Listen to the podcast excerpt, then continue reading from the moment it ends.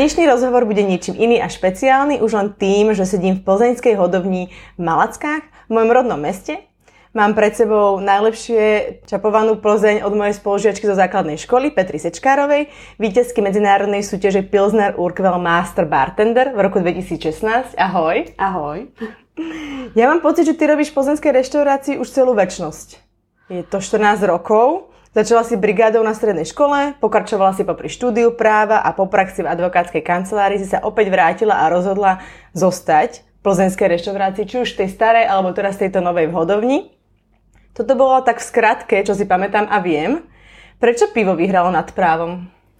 Uh, ono to nebolo úplne tak, že po praxi tej advokátskej kancelárii ja som vlastne študovala a pracovala zároveň až to došlo do takého štádia, lebo som chodila, prišla som večer z práce a ešte som sa učila asi do 4. do rána a potom zase som stávala do práce, potom na ďalší deň zase na skúšku a tak. Uh, myslela som si, že to zvládnem, ale uh, počas, počas toho ako uh, po tých, počas tých dvoch rokov asi som sa úplne vyšťavila a zistila som si, že takto to asi nepôjde a musela som sa vlastne rozhodnúť, či práca alebo škola. A keďže sme vtedy platili podnájom, uh, boli vtedy s priateľom ešte len v podnájme, tak uh, to bolo jasné, že teda treba zarábať peniažky. A aj keď nehovorím, že sa k tomu niekedy ešte nevrátim, aj teraz uvažujem nad tým, že by som sa dala naspäť na vysokú školu. Už nie teda napravo, lebo to by som naozaj nezvládla pri práci už žiadnej aj tá, tá prax tej advokátskej kancelárii, to bola skôr taká brigádka tiež, popri tejto robote bavilo ma to, strašne ma to bavilo, ale potom prišla táto súťaž, víťazstvo v tej súťaži a som sa rozhodla, že zostanem len pri jednom. Nemám rada polovičnú robotu a nedalo sa obidve robiť na, na 100%, tak som zostala pri pive. Mohla by si mi viac priblížiť, o čom je súťaž Master Barterden? Aké sú tam disciplíny? Ako si sa na súťaž pripravovala? Najskôr sú, na Slovensku sú zatiaľ dve regionálne kola, oproti tomu v Českej republike ich je myslím 5 alebo 6, zdá sa mi, že 5. Na Slovensku sú zatiaľ dve. Tento rok e, sme možno dosiahli to, že budú aj tri, lebo tuto v západ, na západnom kole bolo veľmi veľa súťažiacich. No a najskôr teda je to regionálne kolo, kde sa píšu vedomostné testy z histórie plzeňského prazdroja, e, z procesu výroby, e, zo servírovania, skladovania. Musíme vedieť všetko okolo toho vlastne. To sa napíše testík a potom je taká, my to voláme tak, že trojminútovka. Je prvá minúta na to, aby sa človek predstavil, niečím zaujal porotu, povedal niečo o sebe. Potom má minútu na to, aby si nachystal e, výčap, lebo väčšinou to býva, pre každého ten výčap je iný, nový, nevie, aké si má nastaviť prietok, aj nič, takže vlastne si nastaví ten výčap a potom vlastne má tú poslednú minútku na to, aby načapoval hladinku a do gobletky, to je vlastne taký ten pohárik na stopke, malé pivko európskym štýlom. To je vlastne taký ten opak, ako na tom videu som ukazovala, že najskôr sa dá oblačík peny a potom sa tá pena vytláča tým pivkom tak e, táto gobletka je vlastne naopak, je to taký ten európsky štýl, že sa načapuje najskôr pivo a potom sa to dopení.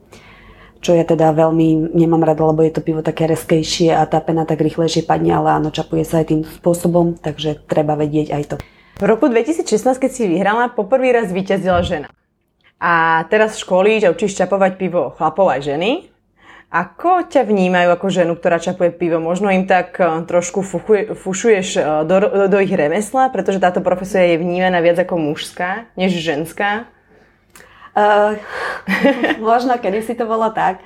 Ja tiež som, ešte keď som uh, chodila dedovi na prázdniny, tak o 8. večer, myslím, chodila hospoda a tam ten výčapný a takisto som si predstavovala vždy za výčapom chlapa s fúskami, ale... Pivným pupkom. A, presne tak. A ten môžu mať aj baby. ale teraz je čím ďalej, tým viac veľmi dobrých výčapných. Mojím takým vzorom bola napríklad Martinka Navrátilová, ktorá vyhrala rok pred, predo mnou, v 2015 vyhrala druhé miesto. A ona mi bola takým vzorom, že naozaj teda aj baba môže stať na stupienku. Takisto kočka školy v Španielsku, v Taliansku, v Srbsku. A ono možno ako viacero ľudí to vnímalo tak, že čo žena ide keď do piva, ale je to taká výhoda niekedy, že, že sme ženy, že sme milé a máme taký ten iný prístup, pristupujeme ku každému jednému tomu človeku individuálne. Teraz som mala školenie, kde stal za výčapom pánko okolo 50 rokov a to bolo takéto, že čo ty mi chceš hovoriť, že ja viem, ja to robím, už ty si ešte ani na pláne nebola. Tak som mu dala zapravdu v niektorých veciach. Pán videl, že á, tak teda kočka vie, a treba naozaj pristupovať individuálne ku každému jednému a nejak si ich získať na tú svoju stranu a potom to je v pohode. A nejaké také najväčšie chyby, čo robia? Také tie ich zaužívané, že ty tam prídeš a oni ti povedia, že presne, ako povedal ten pán, ja to robím takto a tu také tie typické chyby, čo sa možno opakujú v tom čapovaní toho piva? Uh, aj čo si všímam, keď idem niekam na pivo, tak taká fakt najtypickejšia chyba je čapovanie z výšky a ten kohút, každý jeden kohút má dve polohy. Polohu peny a polohu piva. Takže dá sa pekne spraviť tá pena zo začiatku a dočapovať si to pivkom vytlačiť tú penu. Najčastejšie chyby, čo robia, vidím, že, alebo keď majú možno aj objednávku viac piv naraz, položia pohár dole a čapujú z výšky, čapujú na veľakrát a proste to pivo stráca rezkosť. Tá, tá pena je taká bublinková, taká suchá, taká nejaká, no. Toto sú také najčastejšie chyby asi. To sa vraciam do mojich mladých eh, pubertálnych no. čias. Kedy si ja pamätám rôzne akcie tu v Malackách, kde som sa tiež nejak náhodou podľa mňa ocitla za pípou. A mala som keby čapovať pivo. Dopadlo to asi tak, že som mala rozčapovaných 5 pohárov. A potom si dočapovávala. No, Všade penu, ufrflaných čakajúcich ľudí, stres a panika. Takže ako čapovanie piva možno vyzerá jednoducho, ale podľa mňa to je nejaká alchymia. Ako sa má správne čapovať pivo a ako je ako ja, jak ten zákazník, eh, poznám, či to, či, či to pivo mi bolo načapované správne? Uh, ono to nie je pre, len o tom uh, čapovaní, ale už keď ja si vlastne prevezmem od našich dodávateľov pivko, už odtedy sa o ňo musím starať. Takže na, uh, prvá taká vec, dôležitá skladovacie podmienky. Uh, v sklade, v ktorom máme pivo, nesmú byť žiadne potraviny, nič iné. Proste máme tam len pivo, ten sklad je zachladený na 6 až 7 stupňov to je proste úplne ideálne umývať ten sklad, aby tam nevznikli nejaké plesne, lebo ono sa to zdá možno, že ako sa môže do zatvoreného kegu dostať plesne, ak je v takomto nejakom sklade, môže to byť cítiť v tom pivku. Takže prvé, to najdôležitejšie je ten sklad. Potom je pivne čisté potrubie. My sanitujeme sami si, každý večer dávame pivo na vodu. Vlastne Večer, keď skončíme, preplachneme trubky vodou a nechávame ju tam až do rána. A potom už je vlastne to samotné čapovanie a na to potrebujeme pivne čisté sklo. Takže nie pohár umývaný v umývačke riadu alebo nejakým saponátom klasickým nariad sú na to e, zvlášť určené prípravky na, na umývanie pivného skla, ktoré nezanechávajú žiadny povlak, žiadny pach v tom pohári a vlastne pijeme to pivo bez nejakých týchto jablčkových citrónových prímesí. No a už pri tom samotnom čapovaní, už keď máme zaistené to pevnejšie sklo, malo by sa čapovať pod 45 stupňovým uhlom, nie z výšky a potom postupne sa pohár vyrovnáva a buď sa dočapuje na hladinku šnít alebo mlíko. Uh-huh. Tvoje obľúbené? Uh, ja teda vždy, keď si ideme na pivo, tak si dám šnít. Ja mám strašne rada, mám tú krémovú sladkú penu, a vlastne už potom, keď sa tak viac napijem, tak mi tak cinkne do jazyka to perlivé pivko, to je úplne, pre mňa je to šnit. Stalo sa ti, že v nejakej krčme možno ti povedali, že nevedia, čo to vlastne je? Stáva sa to. Stáva sa to často, teraz sme rozbehli už aj na Slovensku taký školiaci program, takže budeme to tých ľudí učiť čapovať aj šnít, aj mliko, aby poznali tie štyri čapovania, ale hlavne ide o to, aby sa naučili starať o to pivko. Uh-huh, uh-huh. Si spomínala, že vlastne keď ideš na pivo, tak si dáš šnit, takže vlastne keď ideš napríklad na dovolenku alebo niekam takto s kamarátmi, s uh, priateľom, tak máš takú pracovnú deformáciu, že si vyberáš, aby, alebo zistuješ si, aby tam bol vlastne Plzeň, aby sa tam točila Plzeň, alebo ochutnávaš nejaké iné piva, chodíš im tam pozerať, jak to čapujú a tak? Ono je to veľmi náročné dať si niekde inde ako, ako na Slovensku a v Čechách je to náročné dať si niekde dobré pivo, podľa mňa. Uh, a potom už len vyhľadávam také, kde viem, uh, že školili. Buď, buď tá Martinka Navratilová, Veronika Mikesková chodí veľa školy do zahraničia. A potom teda si vyberám takéto podniky, kde uh, keď sme išli do Španielska, napríklad do Barcelony, tak Martia Navratilka nám napísala zoznam prevádzok, kde bola, aby sme vedeli, kam si na to pivo môžeme ísť. Ale uh, áno, napríklad teraz sme boli na takom, dá sa povedať, že predloženom víkende len v, na, na vrchu Chorvátska, kde sú dva akvaparky a uh, ja som tak uh, podvedome vyberala a priateľovi som tak vhnúcovala, že chceme ísť do tohto lebo tam to je lepšie, lebo tam nemusíš mať peniažky pri sebe, dostaneš hodinky, môžeš si ísť na pivku, nepotrebuješ to hneď platiť, nemusíš na nič myslieť a tak. A ešte som povedala, že ešte aj vstupné je lacnejšie, ale kvôli tomu, že som vedela, že tam teda čapujú tú Plzeň. A už som mala po tých troch dňoch chuť na čapovanú Plzeň. A samozrejme, že som si všímala, ako to chalán čapoval a čapoval to tým štýlom, že si naháňal teda tú penu hore-dole, pohybmi v pohári, tak to bolo potom také trošku sklamanie, lebo keď sme tam boli pred tromi rokmi, tak to bolo super aj načopované. Bolo vidieť, že ten personál je preškolený, ale bohužiaľ ľudia sa všade menia a, to by sme tam museli byť stále a stále ich školiť. Ty vlastne čapuješ pivo už viac ako 14 rokov, takže ako vidíš nejaké zmeny v zmysle toho, kam sa to pivo vyvíja ako produkt a potom z, ako sa ti menia tí zákazníci, že možno sú náročnejší, než boli predtým, alebo... Uh, no, čapujem pivo 14 rokov. Nie je to úplne tak, ja keď som nastupovala uh, kedysi ešte do country klubu, tak uh, pivo nebola tá priorita, to bol pre mňa taký doplnkový tovar a bol mi úplne jedno, ako je načapované, alebo proste ja som sa vtedy venovala drinkom a pivo naozaj som brala len tak, že v každej jednej reštike pivo musí byť, tak ho tu máme aj my. Absolútne som sa nestarala o to, o nejaké pivné potrubie alebo niečo, to bolo pre mňa španielská dedina, ja som nastúpila ako gimplak v reštaurácii a som sa vlastne išla všetko len učiť. A potom uh, šéfa napadlo možno tým, že chodil uh, často do Prahy a naozaj to Plzeň si zamiloval, tak si povedal, že dá plzeňské pivo aj on. Zistil, že to chce nejakú prerábku, tak sme sa zmenili, myslím, že pred 8 rokmi na plzeňskú reštauráciu. Vtedy k nám prišiel vlastne obchodný zástupca Joško Miho, ktorému som veľmi vďačná za to, kde som dnes teraz, lebo on ma do toho tak kopal. A sprostredkoval nám školenie s našim obchodným sládkom slovenským Jankom Pírim. A už vtedy ma to tak zaujalo, lebo Janko začal vlastne to školenie uh, históriou, a vtedy nám namontovali vlastne nostalgie, to je taký ten otočný kohút a ja som bola po víkende, takže som si pospinkala trošku, takže to školenie okolo čapovania som vynechala. A došla som vlastne až na túto históriu, proces výroby a potom mi povedali, že no však Peťa, choď si načapovať. Takže čo som si načapovala? Prvé jasné, že mlíko, lebo nikto mi neukázal, že potiaľ to ti tečie len pena a potom ti potečie pivo, takže mali zo mňa show sa zabávali. Potom som pozrela nejaké videá na YouTube a Janko mi to potom ukázal, že čo ako a vtedy som sa do toho tak až dostala, že som si povedala, že áno, že, že nie je to len tak a začala ma to tak baviť, že som sa potom prihlásila aj na tú súťaž a začala som sa starať viacej o to pivo, začala som sa viacej o to zaujímať a ako tomu som teraz tu. Pamätáš si na svoje prvé pivo? Kedy si ochutnala? ja kedy som ochutnala? No ja som... Možno, Kedy som ochutnala, to asi neviem presne.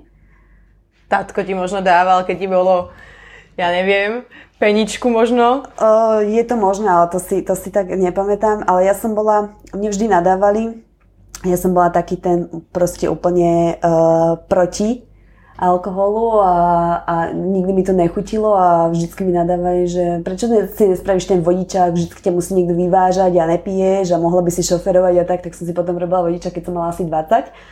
No a vtedy, vtedy niekedy sme, asi dva roky na to sme spravili tú plzeňskú reštauráciu a vtedy som začala piť pivo.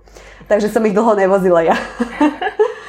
Takže ja som, ja som asi vlastne na, na chuť toho piva došla až keď sme dali to plzenské, takže som mala asi 21-22. Mm-hmm. A ty si vlastne súťaž Master Bartender bola Československá. Ako ty vnímaš nejaký rozdiel v tej pivnej kultúre medzi nami, Slovákmi a medzi Čechmi, ktorí sa vlastne tak nejak ako označujú za pivný národ? To si aj myslím, že ešte s Čechmi sa veľmi nemôžeme porovnávať, aj keď to vidíme na spotrebe piva na, na človeka Českej republike a Slovenskej, tak uh, ešte sme ďaleko za nimi, ale možno týmito školeniami a že naozaj ľudia zistia, že to pivo uh, dokáže byť lepšie, lebo vlastne ten výčepný je taký ten posledný článok celého toho distribučného reťazca, keď to on pokazí, tak uh, ten zákazník, ten konečný spotrebiteľ si môže povedať, že toto mi nechutí. Ale ale týmito školeniami a tým, že možno nadchneme tých ľudí ešte viac, ako sme doteraz sa snažili a už, už sa už sa nadchýna pre tú vec veľa ľudí. Teraz som mala jedno školenie, čo si ma zavolal uh, chalanisko sám, majiteľ podniku, ktorý si povedal, že idem robiť Plzeň a chcem ju robiť čo najlepšie. Takže prvé školenie vlastne venoval svojim štangastom, aby videli, ako to má dobre vyzerať, aby vlastne oni boli takí jeho kontrolóri Takže dúfam, že sa posunieme. Je to ešte beh na dlhé trate, ale posunieme sa ďalej a ďalej a vidíme to aj u nás. Začali sme v plzenskej reštaurácii.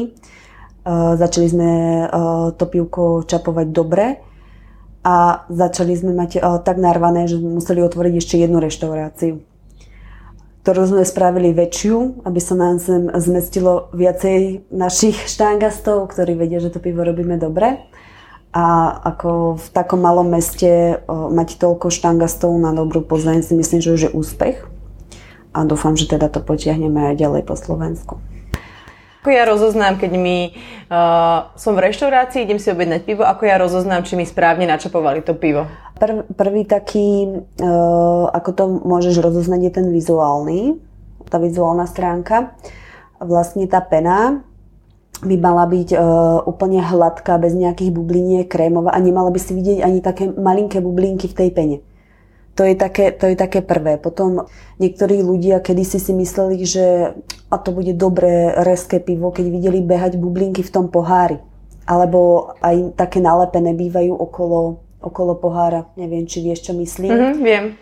Tak to nie je dobrým znakom toho, že je dobre načapované. E, toto, tieto bublinky okolo nalepené na tom pohári znamenajú, že to e, sklo, v ktorom je načapované, nie je pivne čisté. Ono akože môže byť umité nejakým e, prostriedkom na riad, nejakou, nebudem asi menovať značky, nejakou jablkovou alebo nejakou takou ešte, takže to môžeš aj cítiť v tom pive, že keď ucítiš nejakú inú, nejakú ovocnú príchuť, pokiaľ to nie je ale, dobre, tak, tak môžeš vedieť o tom, že, že to nie je o, pivne čisté sklo. Keď je dobre načapované pivko, tak by ti pena mala zostať, teda pokiaľ ho nebudeš piť hodinu, dokým to pivko nevypiješ. Vlastne tá pena chráni to pivo pred tým zvetrávaním a keď je dobre načapované, tak tá pena veľmi dlho drží. Koľkokrát sa ale stane, že než ti prinesú niekde pivo, tak ani nevidíš, že tam nejaká pena niekedy v živote bola. Ďalším takým znakom e, dobre načapovaného piva sú také tie hladinky na, na pohári. Ono to potom tak pekne kreslí a vidíš aj na koľkokrát si to vypila. Mm, také, také tie okruhy áno, okolo pohára penové. Áno, my to voláme hladinky, také, také tie pásky. Tak o, to je ďalším znakom dobre načapovaného. A my teraz sme sa snažili natočiť s kolegynkou video, kde bolo dobre načapované a zle načapované pivo aj na, na vôni je veľmi cítiť. Lebo keď čapuješ to pivko na viackrát a z výšky, tak vlastne to pivo stráca rezkosť, býva také, také zvetrané, možno si povie, že a, asi majú spodok suda alebo niečo, ale toto býva zapričinené aj tým, že zle čapujú a teraz sme, keď sme robili to video, tak sme si privoňali k tomu zle načapovanému a k tomu dobre načapovanému pivu a cítili sme to aj na vôni. Je to cítiť aj na tej vôni, ale ak nevieš, ako to pivo má voňať, tak to možno asi takto nerozoznáš. Ale je to cítiť aj na tej chuti, že je také, také mdlé, také vodové, také málo tak to býva pivo čapované z výšky rozbité. Ja mám doma pivára, pravého Čecha, ktorý keď niekam ideme, tak vlastne rieši alebo zaujíma sa o to, že, že ako Často tam to pivo čapujú? Či majú ten výčep taký? Je toto tiež nejaký znak, že napríklad keď ho nečapujú tak často, že spravia pár piv denne, že tie trubky sú nejaké zanesené alebo niečo v tomto zmysle? Uh, ono v dnešnej dobe je už technológia zase taká, že napríklad aj my máme pivnú cestu uh, zachladenú vlastne od tanku alebo od kegu až vlastne po, po to výčapné zariadenie je tá pivná cesta celá zachladená. Takže ak nečapujeme, ja neviem, po obedoch je také voľnejšie obdobie, tak vtedy, ak nečapujeme, tak to nie je taký problém. Ale samozrejme, že to pivo chutí lepšie niekde, kde proste ide jedno za druhým ako niekde, kde uh, sa dajú na výčabu muchy a len sem tam sa ho výčapný chytí, tak určite je chutnejšie to pivko niekde, kde ho čapujú jedno za druhým. Značka Pilsner Urquell vznikla vlastne 5. oktobra 1842, som sa pripravila. Poprvýkrát sa vtedy uvarilo plzenské pivo. To bolo aj pre pivo keby také, ktoré dalo svetu názov pivo. Plzeň teda existuje 177 rokov a vyváža sa do celého sveta. Ty si spomínala, že vlastne aj v rámci tej súťaže ste mali takéto keby, mm-hmm. testy v rámci histórie.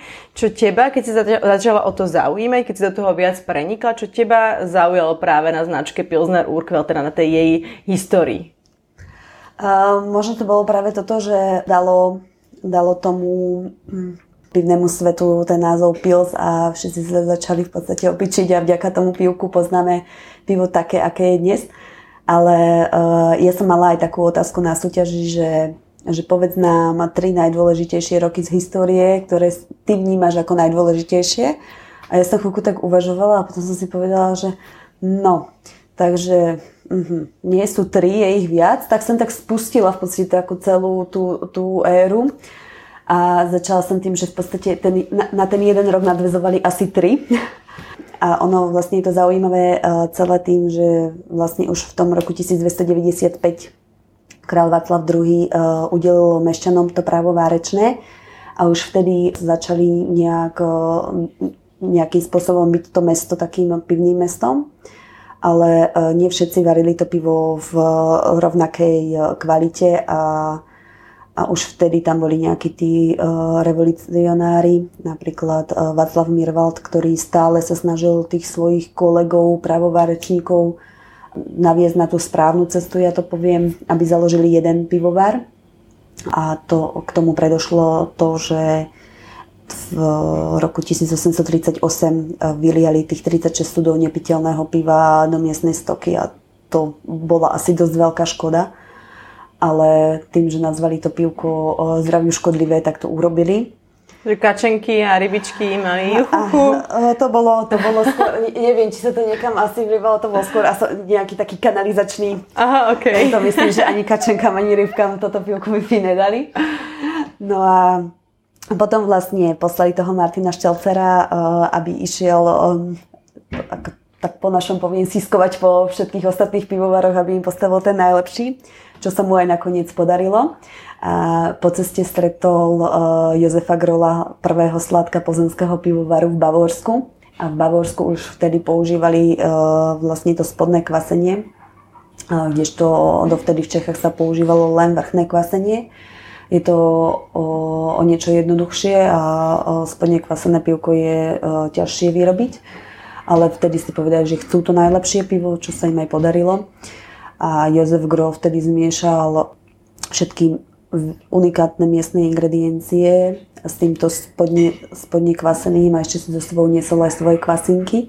A vlastne takto vznikol, vznikol plzenský ležiak, ktorý uh, mal taký nebývalý úspech, že ho začali uh, všetci imitovať, takže potom vznikali nejaké ochranné známky a aby zabranili nejak tým imitáciám, lebo zase môže to byť tak, že veď toto je Plzeň a to niekto, kto to bude piť na Morave, si povie, že tak to kvôli tomuto pivu o, je taký rozruch a pritom to, to plzeňské nebude, tak spraviť nejaké ochranné známky. A už také napríklad, že v roku 1873 ho prvýkrát vyviezli do Ameriky, si myslím, že je tiež zaujímavý rok, že naozaj uh, to pivo dobilo za krátku dobu celý svet. Plzeň už je jak McDonald. V podstate.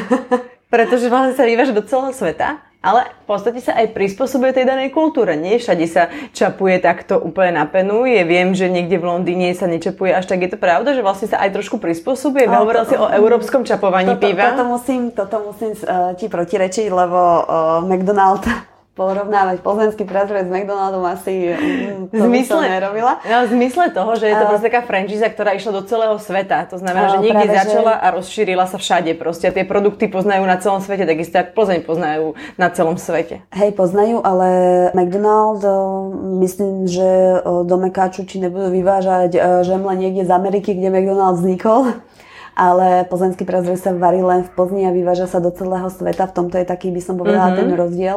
A v tom mekači ti to meso upražia, či budeš v Lamači, alebo, alebo ja neviem, niekde v meste, tak ti ho robia tam priamo na mieste.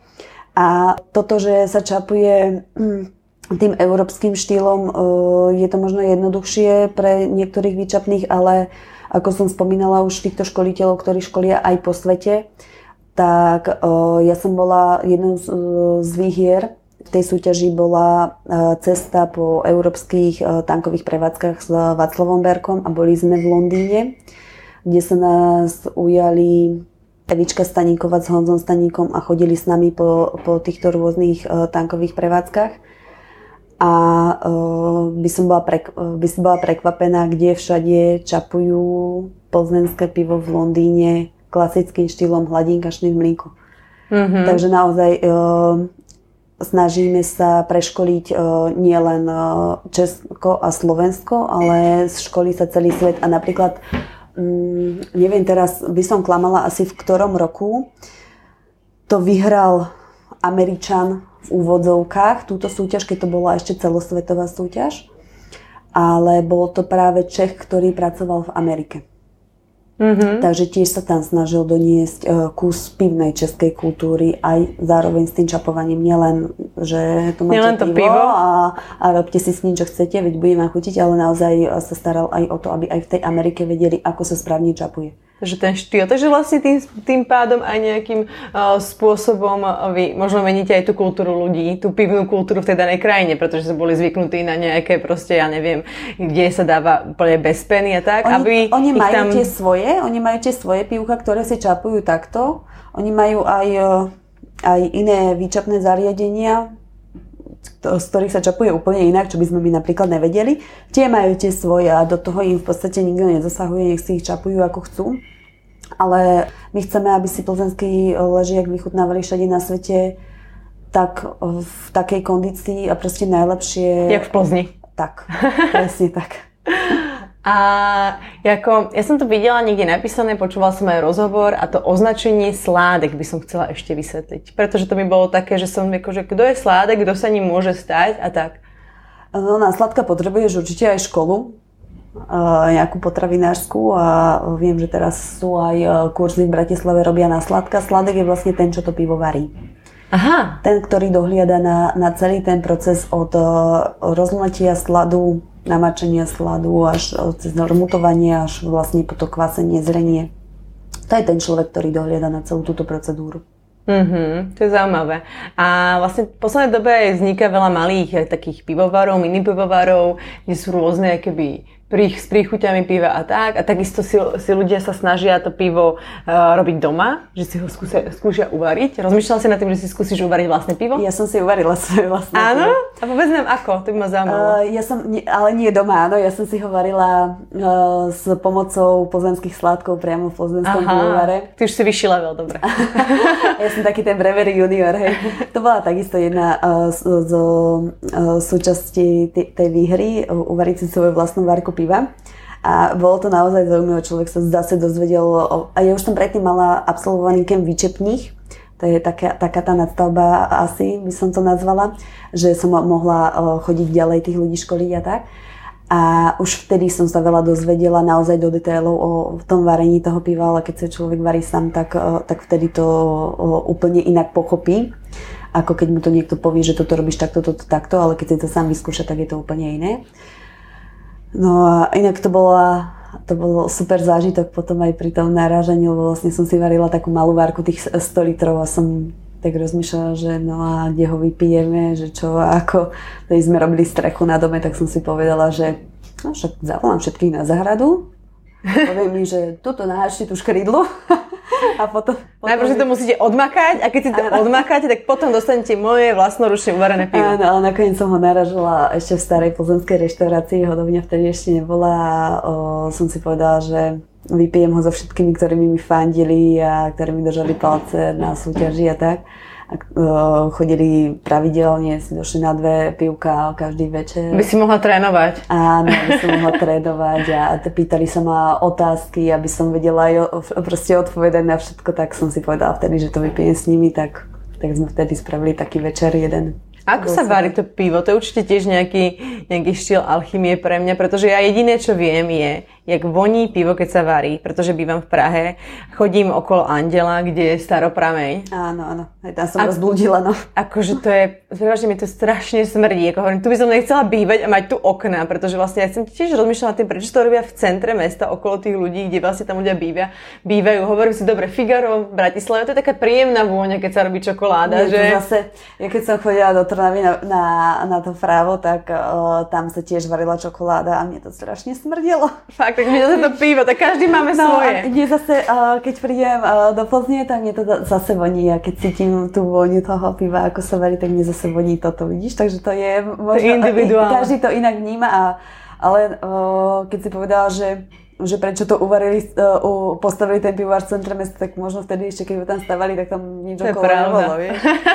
takže, takže oni sa tam, tí ľudia možno pristahovali práve kvôli tomu, neviem. A ako, to, ako, ako je to výroba? Ako sa to pivo varí? No to je na uh, veľmi dlhý rozhovor, neviem, či máme ešte toľko času, lebo naozaj je to, je to hotová alchymia. A keď ti to tak skrátke by som povedala, my sme nezachádzali do detailov a nesedeli tu ďalšiu hodinu. Vlastne uh, základom každého piva je slad. Slad môže byť uh, pšeničný, kukuričný z jačmenia. Plzenský prezor práve používa jačmený slad, ktorý si uh, sám vyrába aby uh, si bol istý tou kvalitou, takže vlastne nemu sa tam priniesie jačmeň do plzenského pivovaru. Už som to, raz som mala uh, možnosť to vidieť, ako ho preberajú, či je naozaj kvalitný. Takže potom vlastne tie zrna toho jačmenia sa namočia, nechajú sa klíčiť, potom sa sušia. Toto sladovanie je naozaj taký, taký naozaj veľmi zložitý proces. Takže tak skrátke len som ho povedala a potom vlastne ten jačmeň e, sa rozšratuje, zmieša sa s vodou a varí sa. Vtedy sa vlastne nejak e, uvoľňujú tie enzymy a e, rozkladajú sa tie zložité cukry na, na, na menšie, ľahko rozložiteľnejšie cukry. Vlastne to sa už pri tom sladovaní deje toto, takže som to tak trošku poprietla. Potom, ako sa vlastne varí tento slad s tou vodou, sa oddelia, oddelia tie pevné časti toho, toho sladu od, od toho už, keď to tak povieme, vývaru. Volá sa to dielo, kaša, tak to sa vlastne oddelí, potom sa dochmeluje, schladí sa, pridajú sa kvasinky, nechá sa to pivko kvasiť, nechá sa oddychovať, ležať. Potom sa vlastne filtruje, to znamená, že uh, tie kvasinky sa odstraňujú z toho pivka, alebo môžeme, poznáme aj nefiltrované pivo, nie? Takéto to, to zdravšie. Uh, ale aby dlhšie vydržalo, tak sa filtruje, potom sa ešte pasterizuje do flaší, do, do kegov, uh, do plechoviek, ale poznáme mm-hmm. aj to nepasterizované tankové pivko, čo máme my tu toto je naozaj len tak skrátke, lebo ono je, Jasné, to, ono je to naozaj veľmi zložitý proces a, a najlepšie je, keby si chcela vedieť, že, že ako sa to pivko varí, choď sa pozrieť do, však si v Prahe, tak sa choď pozrieť do plzenského pivovaru. Na prehliadku je to naozaj úžasný zážitok a vlastne jed, jedným takým tým ukazovateľom, prečo vieme, že to pivo chutí stále rovnako, je to, že uh, sa varí aj tým starým spôsobom, a potom týmito novými technológiami súčasne sa varia dve várky a keď pôjdeš do toho plzenského mm-hmm. pivovaru, tak si môžeš dole v, v pivnici ochutnať to pivo, ktoré sa varí tým starým spôsobom.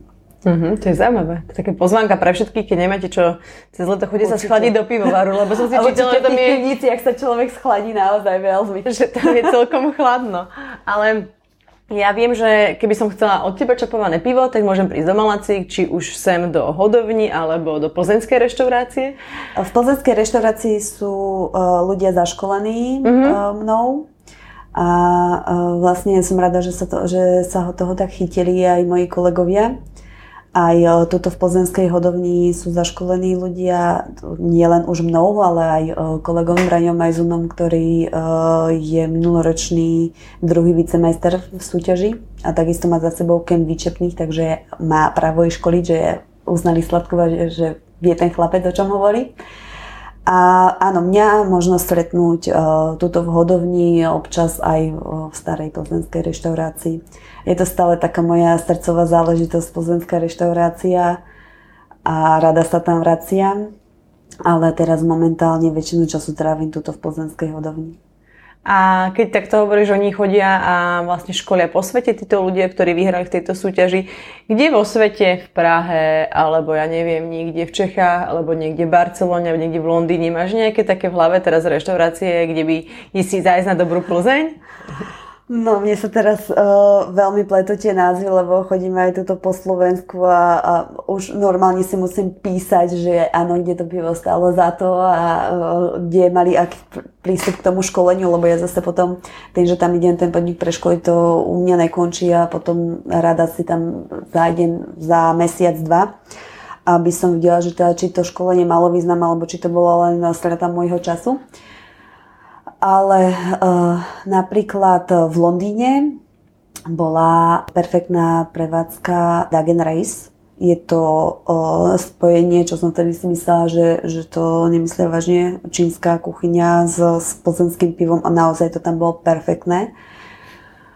Tá sa mi, tá sa mi veľmi páčila v Londýne. V Barcelone ja si teraz nezmyslím, ako sa to tam volalo, lebo už to je dávno a však človek starne, zapomína. Tak to môžeme urobiť tak, že mi potom napíšeš a ja to dám eh, do článku, aby ľudia mohli hey, mať nejaké mo- typy. Keď... Tak. Ale v Prahe, v Prahe a v Plzni o, to sú proste podniky, ktoré človek navštevuje stále, takže to viem, o, v Prahe nevynechávam nikdy malostranskú besedu, kde je slovenský majster o, Igor Kolivoško, ktorý ma vlastne pripravoval tiež na súťaž, stále do mňa hustil vedomosti z histórie, z procesu výroby. On bol vlastne takým tým, čo ma nakopol k tomu poslednému ročníku, že choď si to ešte raz vyskúšať. Takže mňa ho nikdy nemôže nechať nikdy. A to pivko je tam naozaj výborné. Na Hračanskej čapuje Lukáš Vitasek, takisto vynikajúci vyčapný český majster v roku 2015. A rada si zajdem k Hrochovi, to je taká, taká naozaj výnimočná krčma, tam majú sudové pivo, ale veľmi dobré. V Plzni nemôžem vynechať lekárnu, kde sú takisto majstri svojho oboru. Lokály mám veľmi rada. Kuželku bílu v, v Prahe, to, to nikdy nevynechám. Tuto na Slovensku, to mám za kopcom Romana Sládka, nemu som odozdávala cenu, takže zase je to tam zaručené, že áno, to pivko je super v pedzinku. Volá sa to usládka. Ten, ten chlap sa pre, pre to asi narodil takým Keď idem do Bratislavy, tak mi nevýchá na návštevu Štefana Drozda v Kolkovni. Teraz to je také veľmi pekné, jeden náš dlhoročný štangast, ktorý mal taký sen, že si niekedy otvorí svoju takú pivárničku, tak si ju teraz otvoril v Stupave a tam sa chystám, bola som tam dvakrát, ale zrovna uh, ako šofér, tak sa tam chystám niekedy, že teda si skočím k nemu na pivku k holubovi do Stupavy. Mm-hmm. sa to u holuba, tiež super názov a, a on, je, on je taký srdcař, ten chlap, takže tam je takisto zároka tej kvality a než to otvoril, tak chodil nás očumovať a pýtať rady a takto a takže tam takisto určite. No ale najradšej si aj tak zajdem na pivku do starej plzenskej. to je také naozaj moje veľmi obľúbené miesto a taká srdcová záležitosť, ale tiež rada zájdem aj túto dohodovne, lebo viem, že sa tu o to pivo veľmi dobre starajú a že ho veľmi dobre čapujú a toto som veľmi rada, že sme našli tým ľudí, ktorí, ktorým to nie je jedno, že... Ktorých to baví. Áno, naozaj sa s tým žili, baví ich to a to ma veľmi teší, že aj keď pôjdem niekedy na matersku, tak to pivo proste bude stále dobré. A teraz si hovorila, že mal váš tam gaz nejaký sen, ktorý si splnil. A ja viem, že ty máš tiež taký malý veľký sen. Mať takú svoju nejakú malú veľkú pivárničku. No, mne by stačilo niečo také maličké, napríklad tak, ako má ona. Ja si myslím, že to je snom každého jedného výčapného. Otvoriť si, otvoriť si také, také niečo svoje. kde jedna, je, z jednej strany je ten človek ten výčapný zárukou tej kvality, že to tam naozaj bude stať za to.